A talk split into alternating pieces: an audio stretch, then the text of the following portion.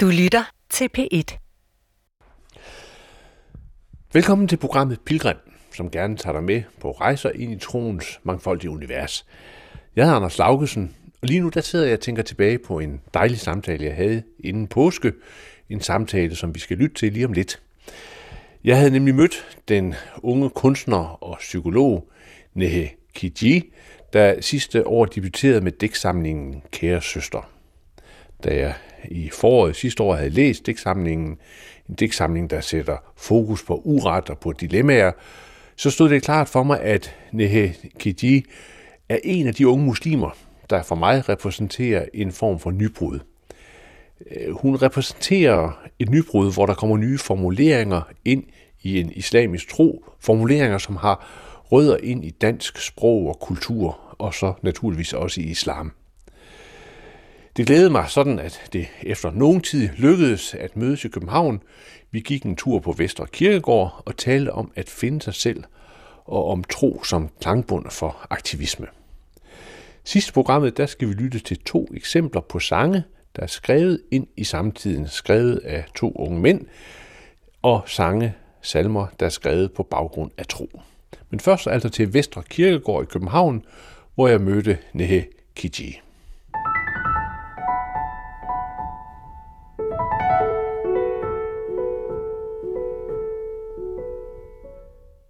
Neha, vi, øh, vi går på Vester Kirkegård i øh, København, og vi ser gravene, der ligger rundt omkring, spredt imellem de store, nu nøgne bøgetræer, der står.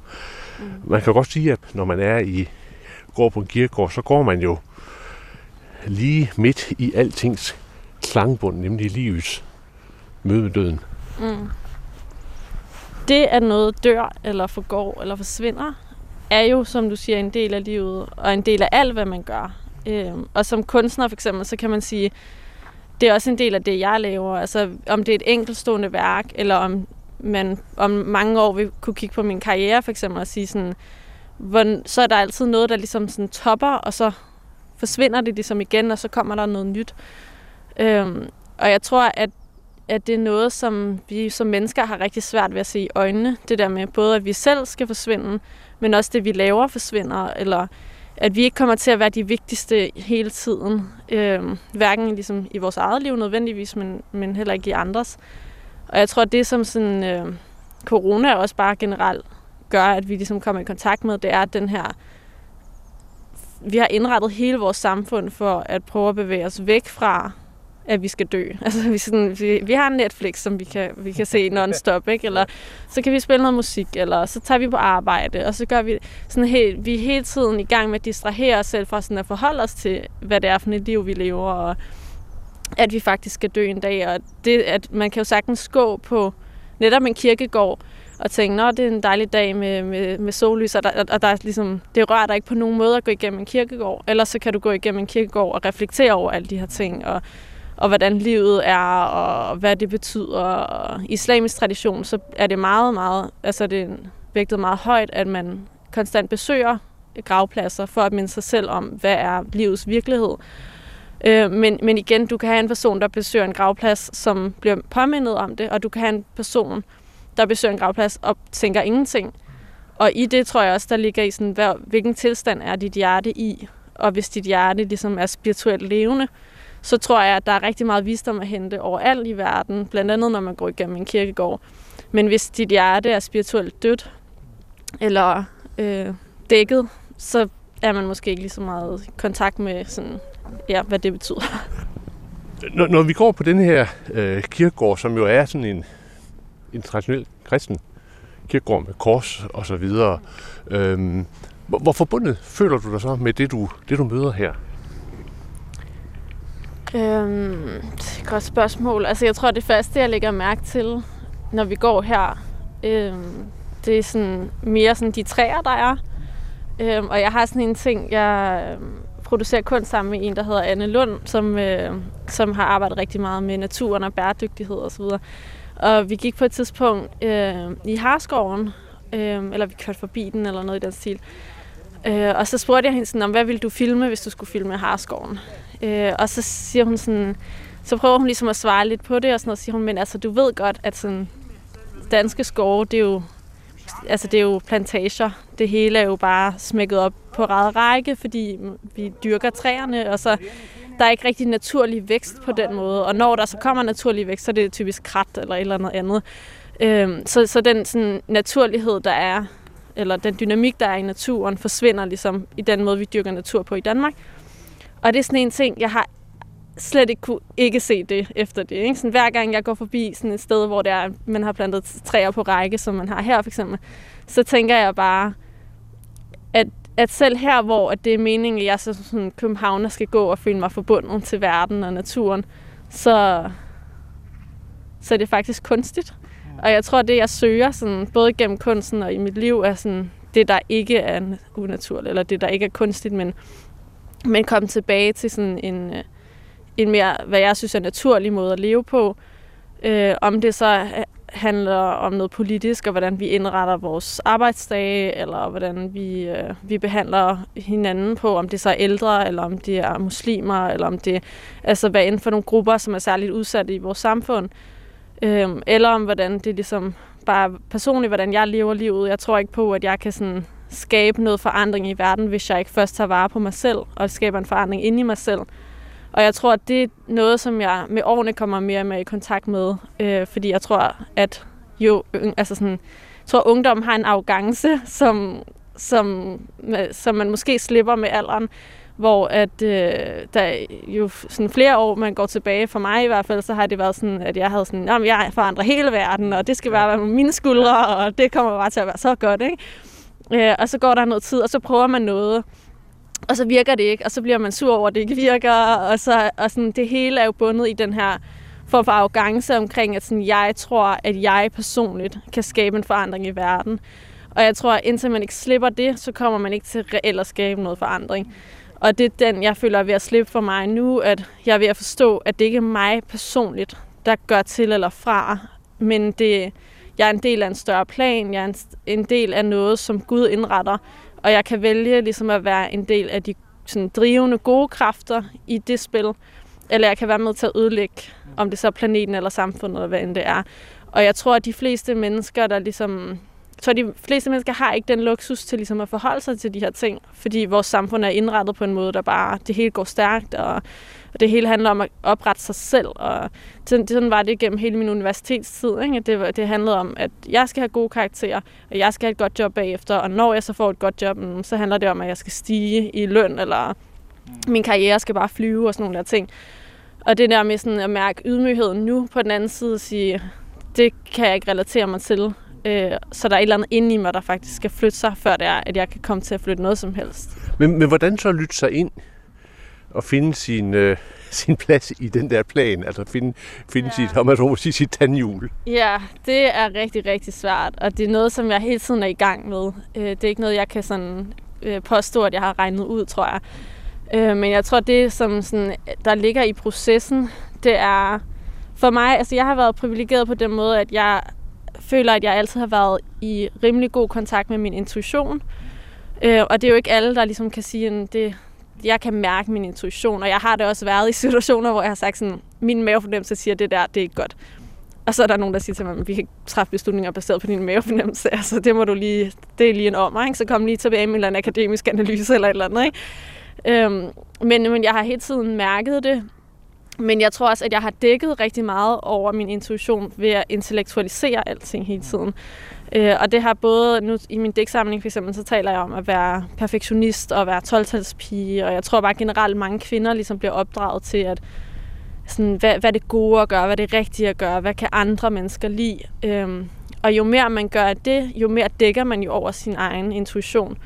Og det tror jeg, jeg har gjort rigtig, rigtig meget, og også på universitetet. Du må ikke bare have en holdning, du skal helt... Og det kan man sige, det er godt, at man skal referere tilbage til, til viden og tekster osv., men, men så kan jeg sige som en, der har gået på universitetet, at det bliver også bare meget på sådan en pseudo-måde, ikke? At, at det handler faktisk ikke om, hvad du reelt tror på, men, men hvad kan du pege tilbage på? Og, og det, man kan pege tilbage på, er jo ikke nødvendigvis det rigtige altid.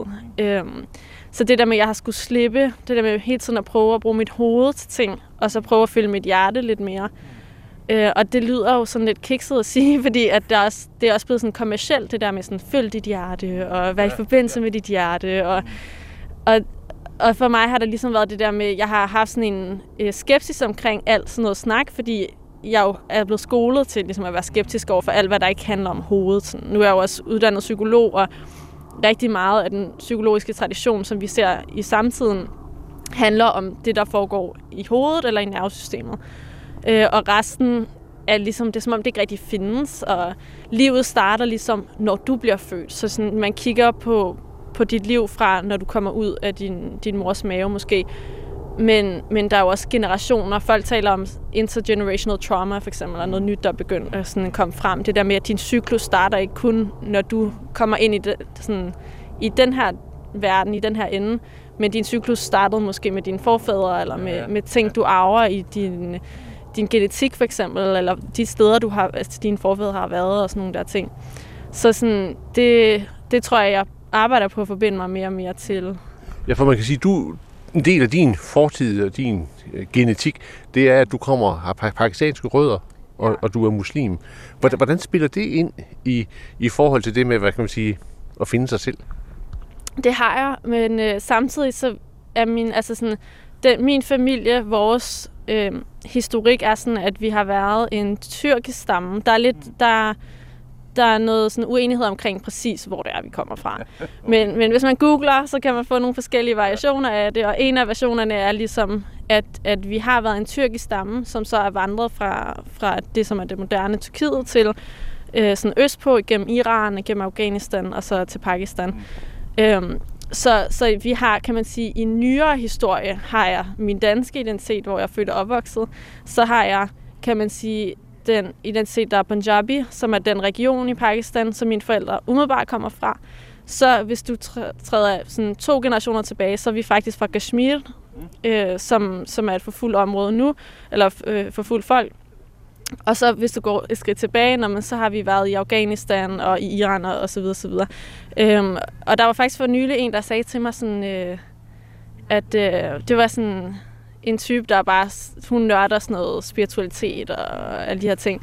Hun var sådan der, jeg, hun, jeg har ikke mødt hende særlig mange gange. Hun sagde til mig sådan, at øh, kunne det ikke, øh, jeg tror, du har sådan det kunne være fedt at tage en DNA-test på dig og sådan noget. Så jeg sådan, om, hvorfor det?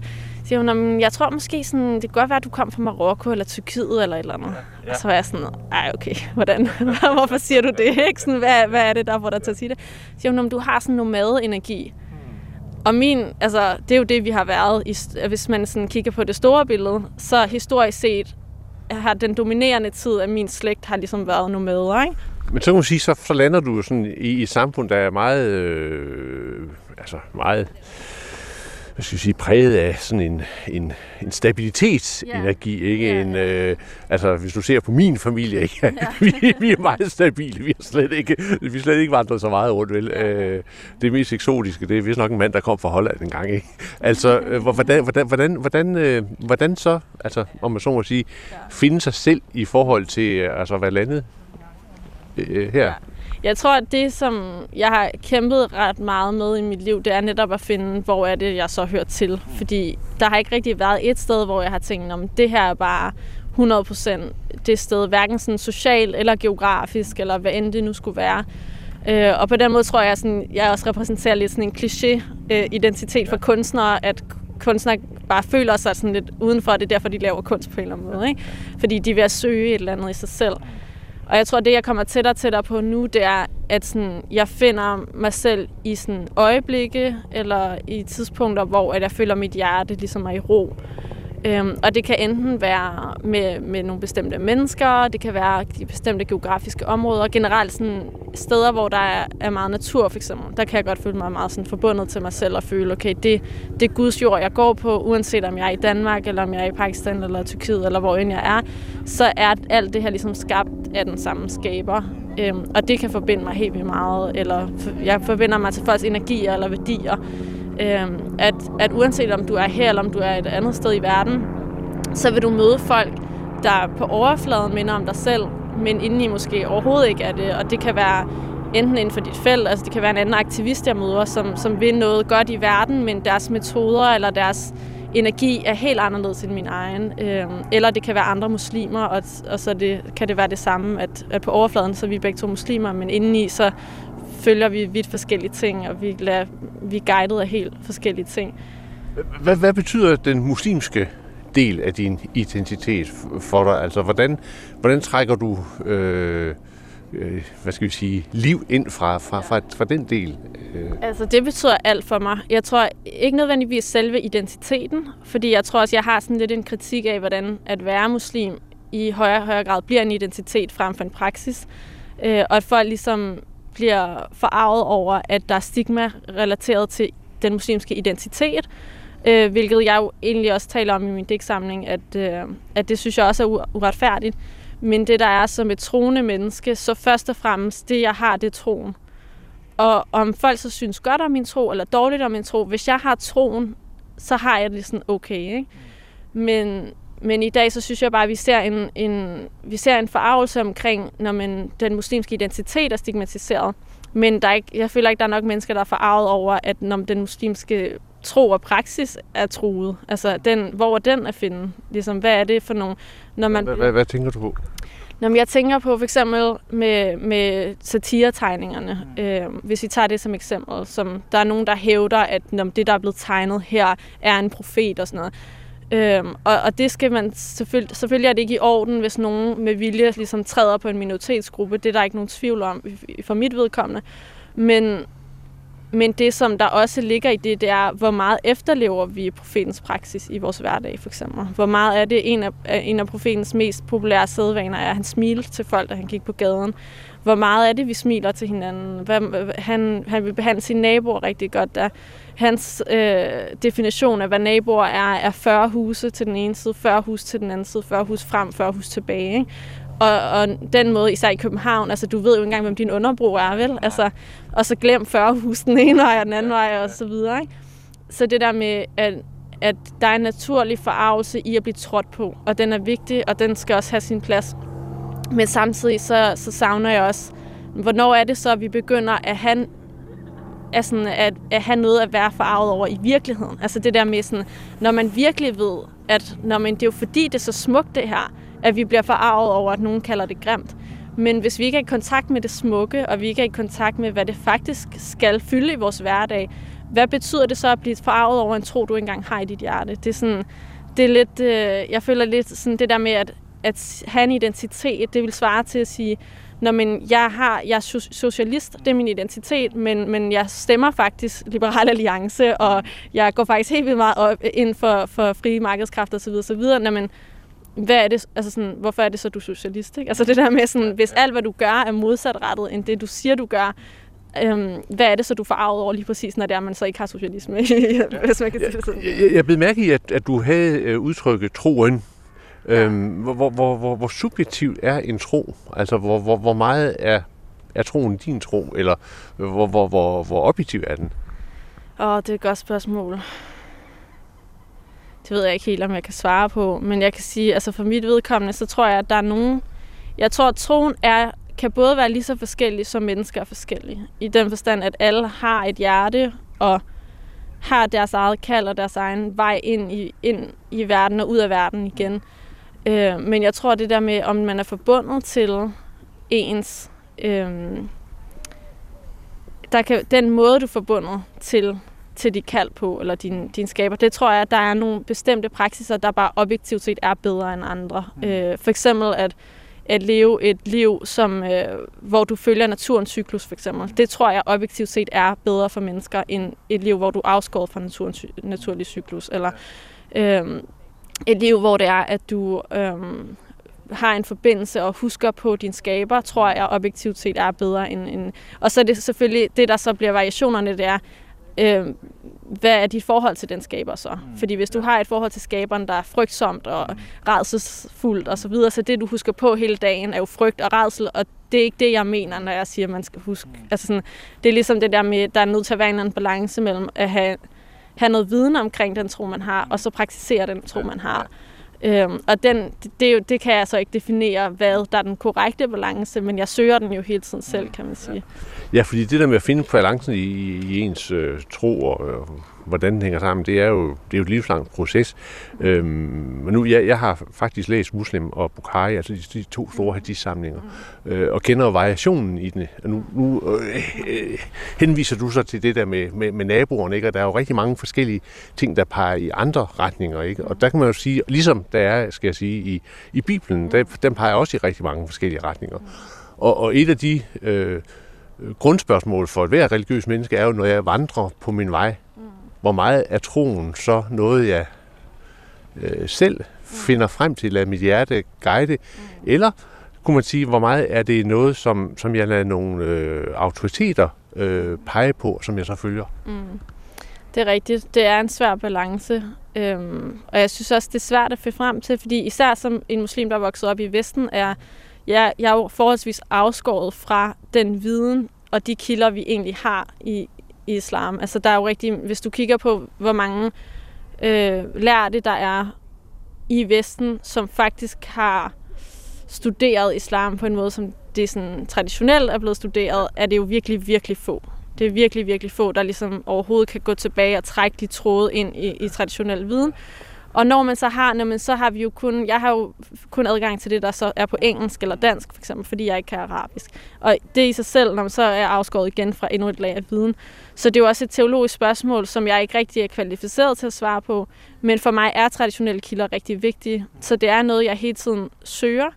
Øh, og så kan man så kigge på, sådan, om er der flere, der siger det samme, for eksempel, eller hvor er det, de har taget deres viden fra, så bliver du nødt til at sådan track tilbage, når man, hvem har lært dig det, og hvem har lært ham det, eller hende det, og, og sådan gå tilbage, og hvem er det, der ligesom, øh, hvad er det for nogle kilder, du trækker på, hvad er det for nogle mennesker, du refererer tilbage til, hvad er din forståelse af det her, og sådan, der er nogle tommelfingerregler, som man kan følge som en, der prøver at studere, som er sådan, for eksempel, hvis, hvis du bliver mere vred, eller, eller irriteret, eller øh, får dårligere manerer af at studere hos en person, når så har den person nok ikke rigtig viden, så, så kan du ligesom skære det fra, så det er lige meget, hvor autoritært de er, eller hvor meget, for det er jo ikke ligesom et sekulært universitetssystem, det er lige meget, hvad du kan vise mig af papir og alt muligt, hvis det er, du ikke, altså, hvis jeg ikke kan mærke det, så er det ikke, så er det ikke her, jeg skal finde min viden.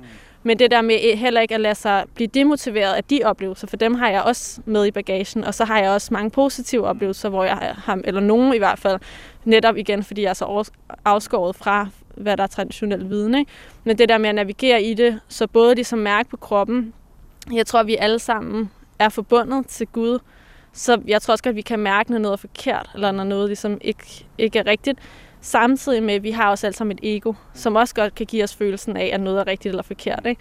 Og der tror jeg, at der, der bliver praksisen som for eksempel noget ukontroversielt, som at bede fem gange om dagen, som de fleste muslimer ligesom er rimelig enige om, at det er en forbindelse, som du hele tiden kan bruge til ligesom at prøve at rense dit hjerte og bede om vejledning. Fordi jeg tror godt, man kan være forkert på den ene dag, men så stadig finde vejledning i morgen.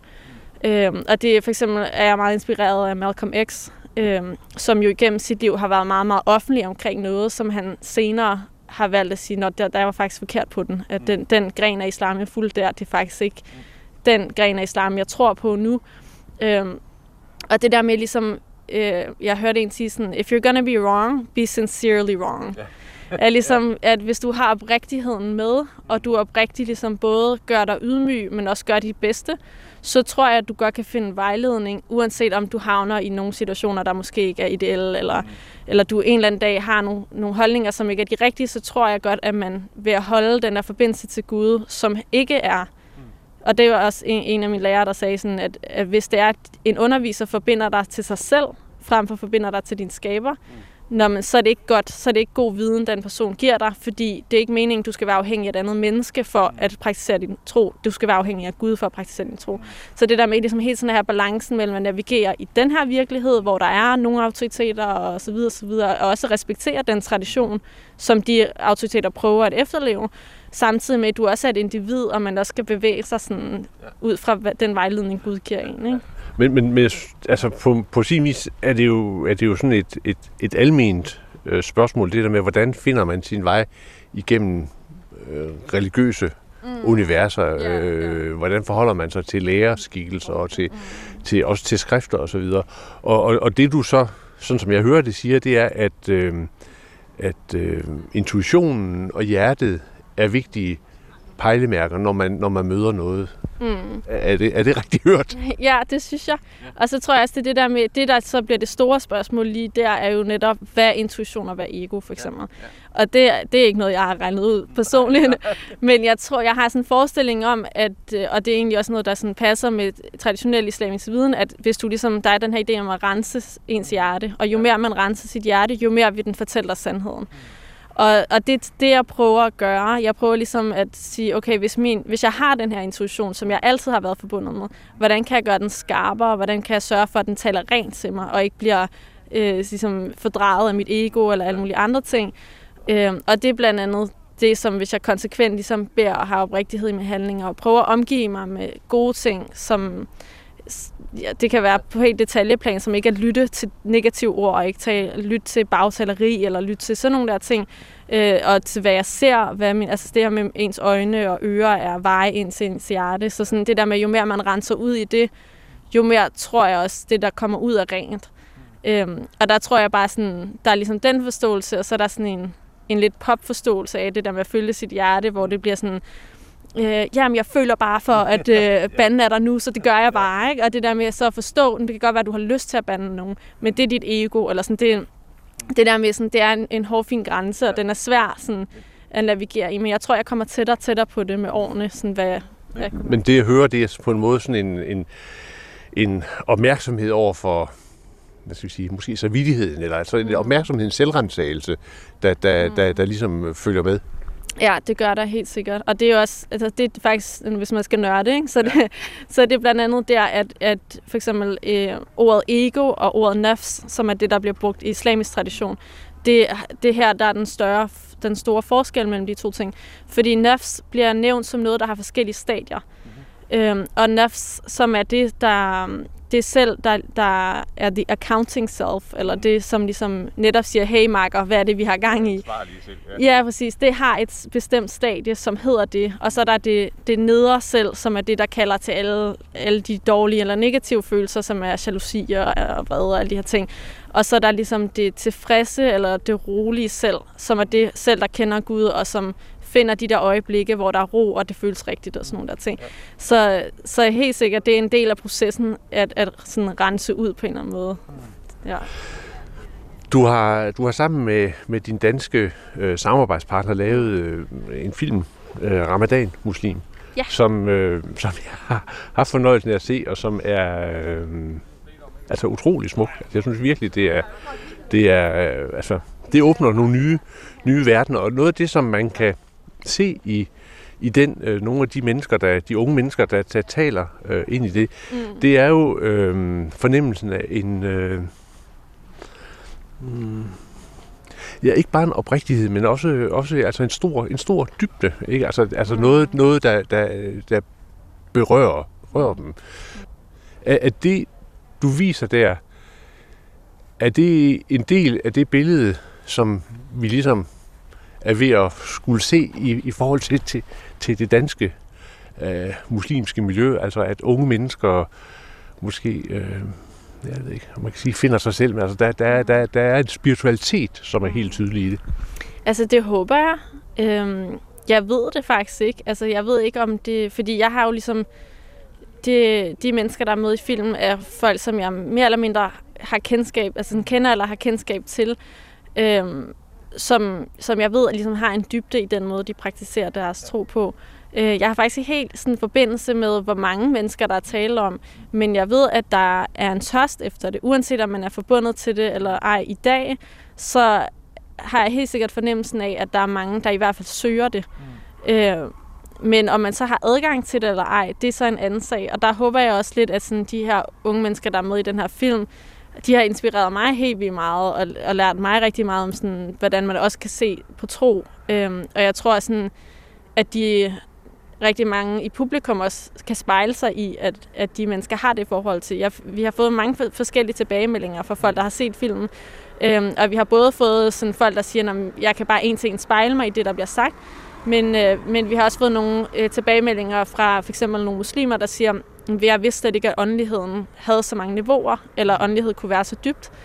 Øhm, og det i sig selv synes jeg også bare er fantastisk, at om det så er noget, som blomstrer i alle eller ej, Så det, at folk kan forbinde sig til det, det i sig selv siger jo noget om, hvad de har, hvor deres hjerte er, eller hvad de gerne vil. En af grundene til, at jeg, eller måske grunden til, at jeg har forsøgt, og det har jo taget mange måneder for os at få det her interview ja. øh, ligesom til at, at, at blive til virkelighed, ikke? Ja. det er jo, at jeg dels i din, øh, i din digtsamling, mm. Øhm, og så også i, nu her i filmen, ser en måde øh, at bruge øh, ikke bare æstetikken sådan bredt, men også en æstetik, der, der er påvirket af, af noget dansk. Mm. Altså, af, af, der, er, der, der er noget nordisk over det her, ikke? Ja. Til at du udtrykker nogle, nogle, nogle dybere, øh, dybere ting. Mm. Og, og set fra, fra mit synspunkt, så er det her udtryk for, at der så sker noget nyt. Mm. Altså, at der ind i mødet mellem en, en, en, en, en islam, øh, traditionel islam, øh, når det så har møde, møder det danske, så sker ja. der noget, noget, noget nyt. Ja, jamen det tror jeg helt sikkert, at det gør. Fordi en hver, altså sådan, hver gang en tro bevæger sig øh, til et nyt sted, så begynder den jo at tage form. Altså for eksempel øh, bønden eller fasten, den er jo det er fastsat ud fra, fra solens og månens rytme, for eksempel. Og den rytme er jo markant anderledes i, lad os sige, et land som Gambia, end det er i et land som Danmark. Øhm, så allerede der, du har jo et fix sådan holdepunkt, som er, okay, solens og, og månens rytme.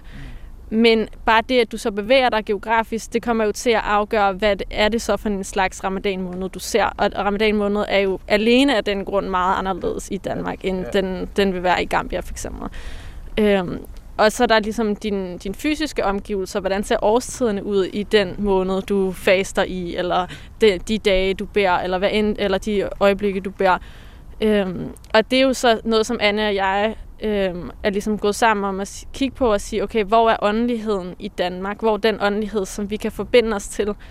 Øhm, og der har jeg ligesom meget det poetiske som en indgangsvinkel ind i åndeligheden, og Anne har meget det visuelle øh, som videograf øh, ind, ind i åndeligheden. Og der går vi så sammen om at sige, når, når jeg skriver på dansk og prøver at beskrive noget, som traditionelt set ikke er blevet beskrevet på dansk, øh, som vi blandt andet også ser med en som Isam B. for eksempel, øh, som, som sammen med andre har været med til at lave den her ramadan øh, i København sang for eksempel.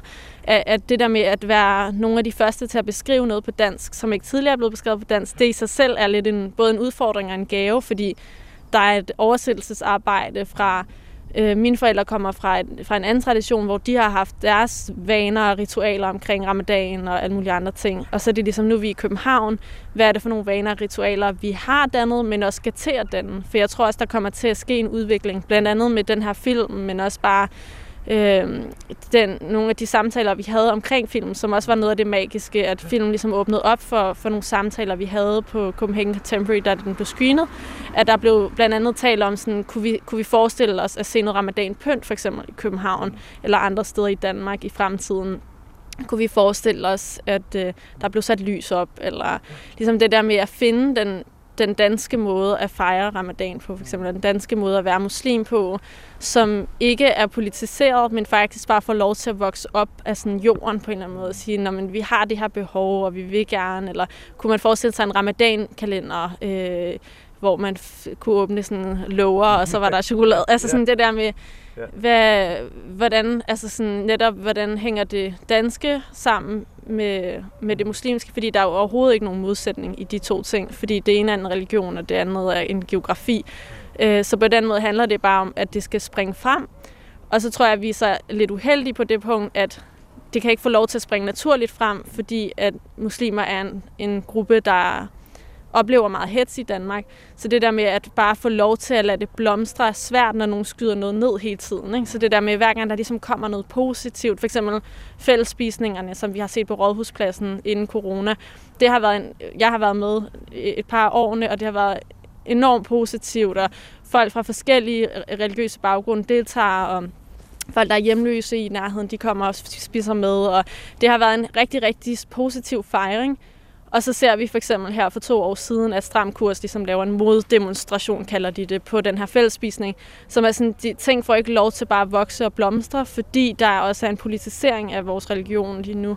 Øh, men, men gennem kunsten, så tror jeg, at vi kan finde mere plads til at udforske og være nysgerrige, i stedet for ligesom at enten at være defensiv eller offensiv i forhold til religionen.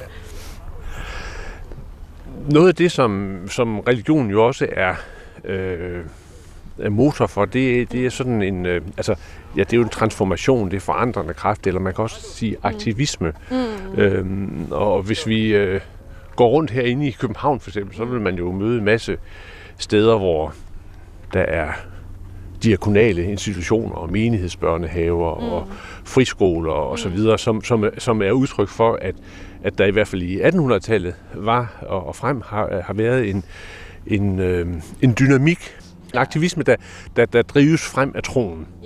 Yeah. Øhm, og jeg ved, at det der begreb med, med, med, med altså aktivisme, mm. eller sacred activism, mm. det er også noget, du har været, mm. været optaget af. Yeah. Hvordan, hvordan, hvordan ser du sådan det aktivistiske element i, i fremtiden, altså sådan blive, blive påvirket af, af islam? Altså, ja. ja, altså jeg håber jo, jeg føler jo, at den islamiske tradition har helt vildt meget at give til aktivisme. Øhm, for nu har jeg været en del af sådan et forholdsvis sekulært aktivistisk miljø i København i nogle år. Øhm, og der er så meget, der mangler. Altså det, selvom at der er, en, der er måske en sag, der er fælles, så føler jeg ikke rigtig, at jeg deler så meget med andre aktivister, som enten ikke er muslimer eller ikke er praktiserende muslimer. Øh, eller bare troende generelt. Ikke? Øh, fordi der er jo også mange altså, troende kristne, for eksempel, som jeg nok har meget mere til fælles med end, end ikke-troende muslimer, for eksempel, eller hvad end, eller jeg ved ikke engang, hvad det betyder. Hvad betyder det, når man er ikke-troende og har en religion? Der er mange ting, jeg tror, jeg har svært ved at navigere i. Men det der med sådan, at det, som jeg tror, at, at islamisk praksis kan give til aktivisme, uanset hvilken type aktivisme det er, det er, at der er ligesom en grundlæggende værdighed i det menneskelige, det at være menneske. Fordi hvis du tror på, og det tror jeg er det samme i den kristne tradition og så mange andre traditioner, at hvis du tror på, at alle mennesker er gudskabte, så er dit øh, endemål jo ikke at jorde dem.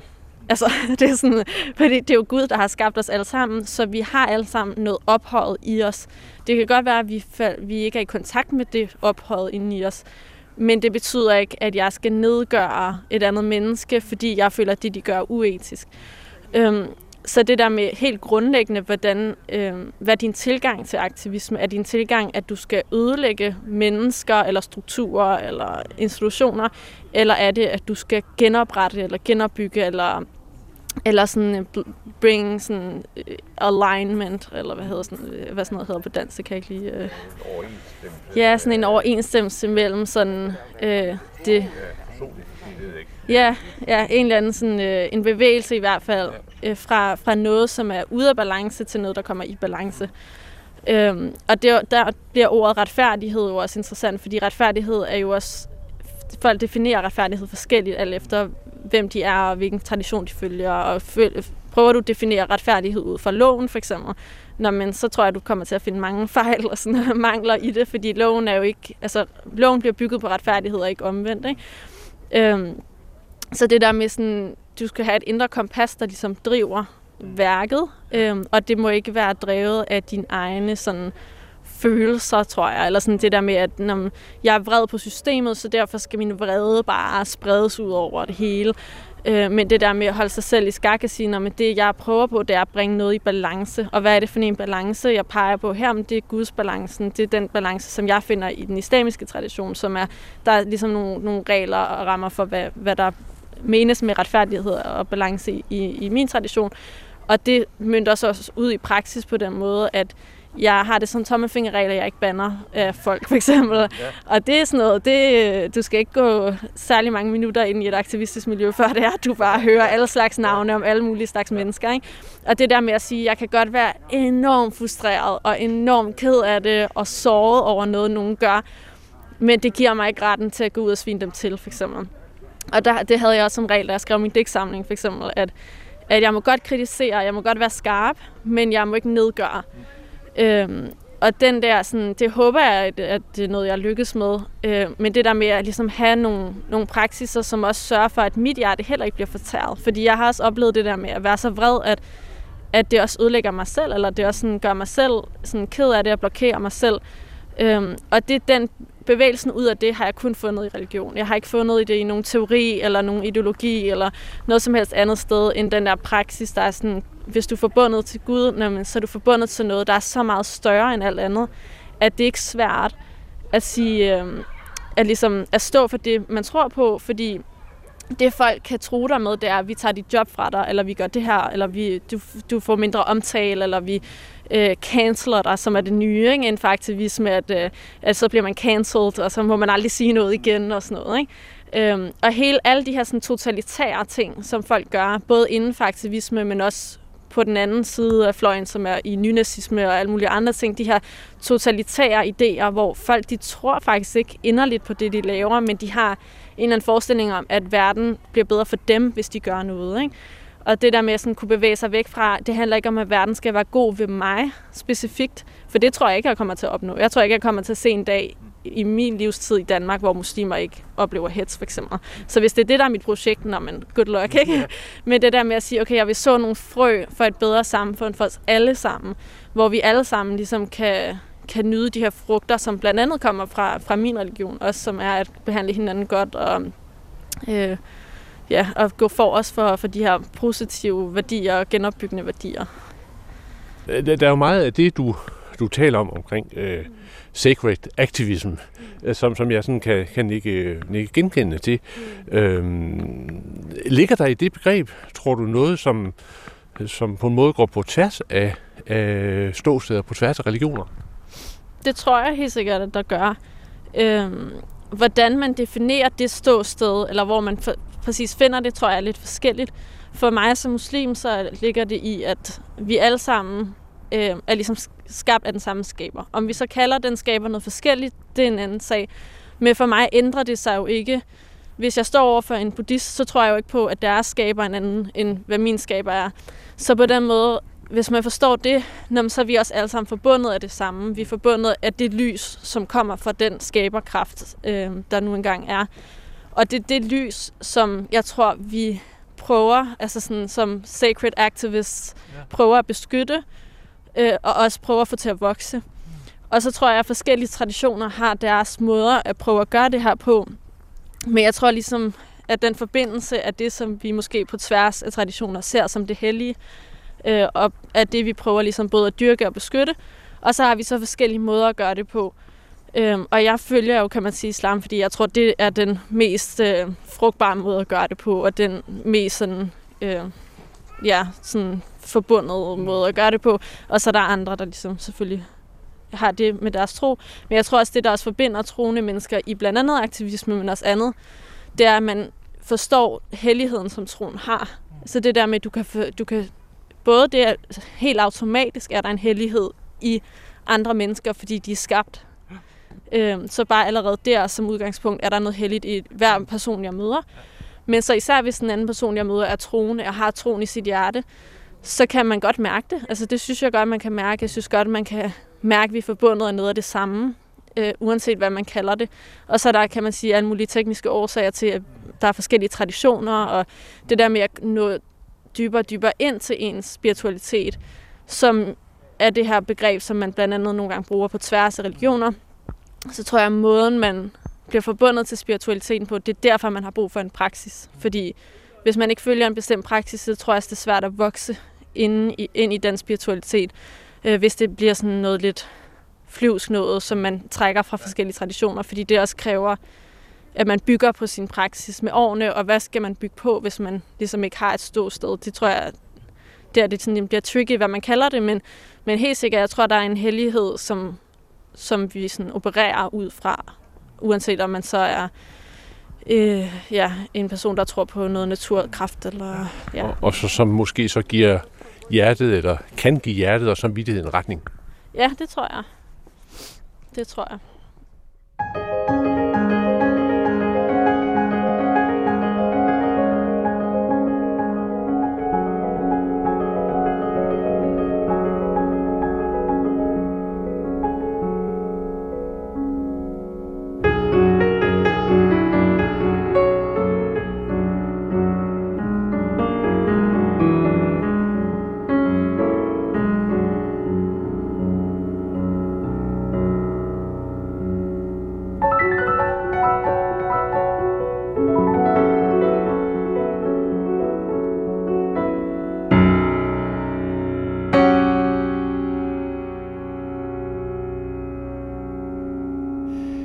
Det var Nehe jeg havde mødt på Vestre Kirkegård.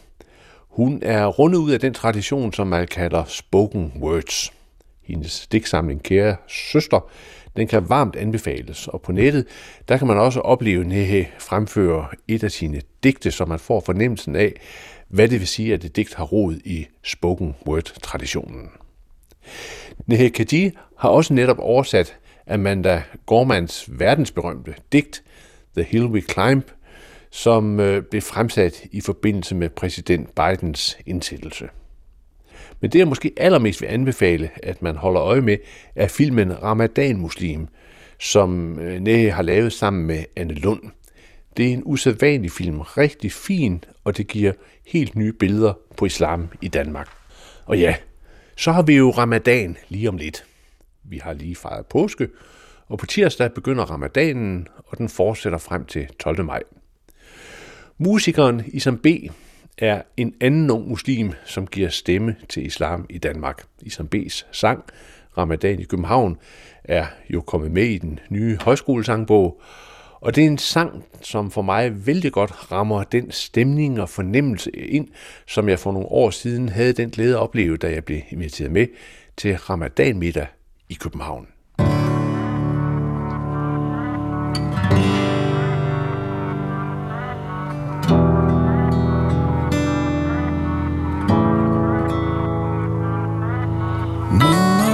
Skæve smil. Lyset på fjerde sag Tegner liv på gardin. Vækket af nattergal Lys på lys Brænder i mørkets farve Hånd ved hånd Ramadan i København. Solen den når sin top Cyklerne i en strøm. Varmen i byens krop. Blikket er fyldt af drøm. Lys på lys. Kæmper for finde vej Hånd ved hånd. Ramadan København. Når skyggerne de er længst Samler vi os igen. Ulveteam så i sand I stemmerne er igen Lys på lys. Øjeblikket strækker sig. Hånd ved hånd. Ramadan København. Himlen er aftenrød. Glasset er fyldt så Dadler, mælk og brød. Glæden der følger tråd. Lys på lys Tennessee Fødeby. Hånd ved hånd. Ramadan i København. Stjernerne kigger ned. Kroppen vender sydøst. Panden mod tæppet ned. Ordene søger trøst. Lys på lys. Taknemmelighed i hans navn. Han ved ham Nu rammer dagen København. Rammer i København.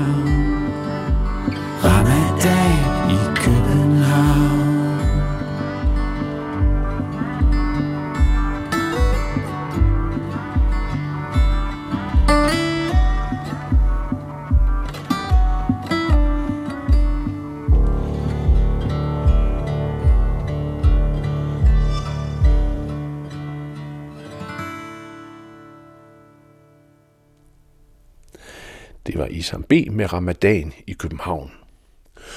Tro finder altid nyt sprog med rødder ind i de gamle sprogbilleder.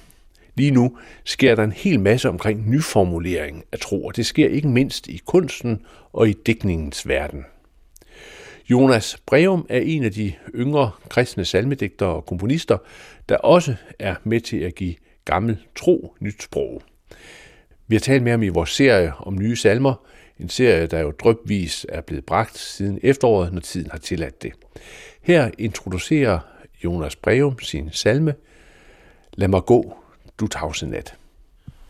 Lad mig gå, du tavse nat.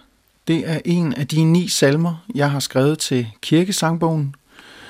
Det er en sang, der handler om at være menneske, og den handler om, at der altid er et øh, livshåb, hvis vi vælger at se det og gribe det.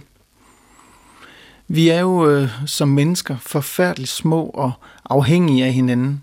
Men samtidig så lever vi i en tid, hvor vi øh, har fået nogle lidt overforvoksede forventninger til, hvad det er, livet øh, skylder os, og hvad vi har ret til at få ud af livet, og hvad øh, vores rolle i vores eget og, og i andres liv, den går ud på. Men vi kan jo ikke komme udenom, at vi er små mennesker her under solen, og, og vi kan føle os utrolig ensomme, når vi står sådan helt ude på afgrunden af tilværelsen og, og kigger ned i dybet, og så kommer der ikke nogen og siger, øh, hey, var det ikke noget med tre måneders øh, uafbrudt lykke? Nu skal du se her, at din vej, den er fuldstændig lige. Du bliver aldrig syg. Du kommer ikke til at møde modgang. Og hvis du gør, så får du lige en folder her. Så kan du bare ringe, så kommer vi og fjerner alt det ubehagelige for dig. Sådan er livet desværre ikke. Der er jo heller ikke nogen myndigheder, der kan regulere livet, sådan at vi for alvor bliver lykkelige. Og vores forældre, de kan slet ikke finde ud af det, heldigvis. Men det som vi kan, vi kan række ud, og vi kan tage på os, at vi er nogle små væsener, der lever et meget kort liv her under stjernerne, og vi kommer ikke til at nå så utrolig meget. Man behøver jo bare at gå op på kirkegården for at se, at der ligger nogle meget vigtige og uundværlige mennesker. Og derfor så skal vi se os omkring, og vi skal få øje på hinanden, og vi skal være noget for hinanden, fordi vi er afhængige af hinanden, og det er faktisk vores redning som mennesker. Når vi rækker ud til hinanden og til naturen, og når vi tager på os, hvad vores rolle er, så bliver vi frie. Når vi erkender, at vi er låst og navlet fast her til kødet og til livet, så bliver vi frie i ånden, og så går det op for os, at vi er hjemme, og vi hele tiden har været hjemme og øhm, lad mig gå, du tavse nat, det er de ord, som jeg brugte, øh, og det er de toner, jeg brugte til at række ud på et tidspunkt og sige, må jeg ikke godt blive fri? Jeg er lille, øh, jeg har brug for ikke at føle mig som det allervigtigste i verden. Og når vi ikke føler os som det allervigtigste i verden, så kan vi begynde at kigge os omkring og få øje på hinanden, og så kan vi komme videre som mennesker og som samfund og som ånd. lige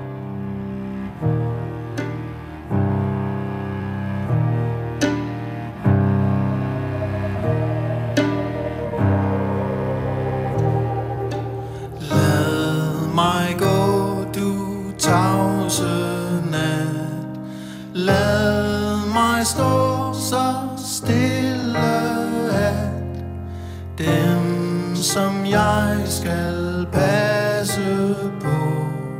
Så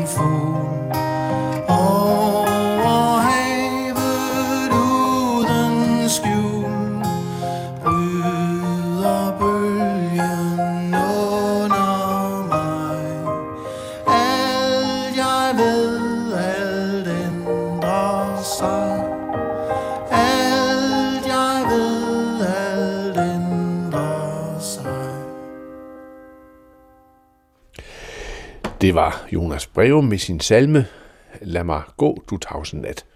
Først i programmet, der havde jeg talt med kunstner og psykolog Nehe Kiji, og så hørte vi Isam B. synge Ramadan i København.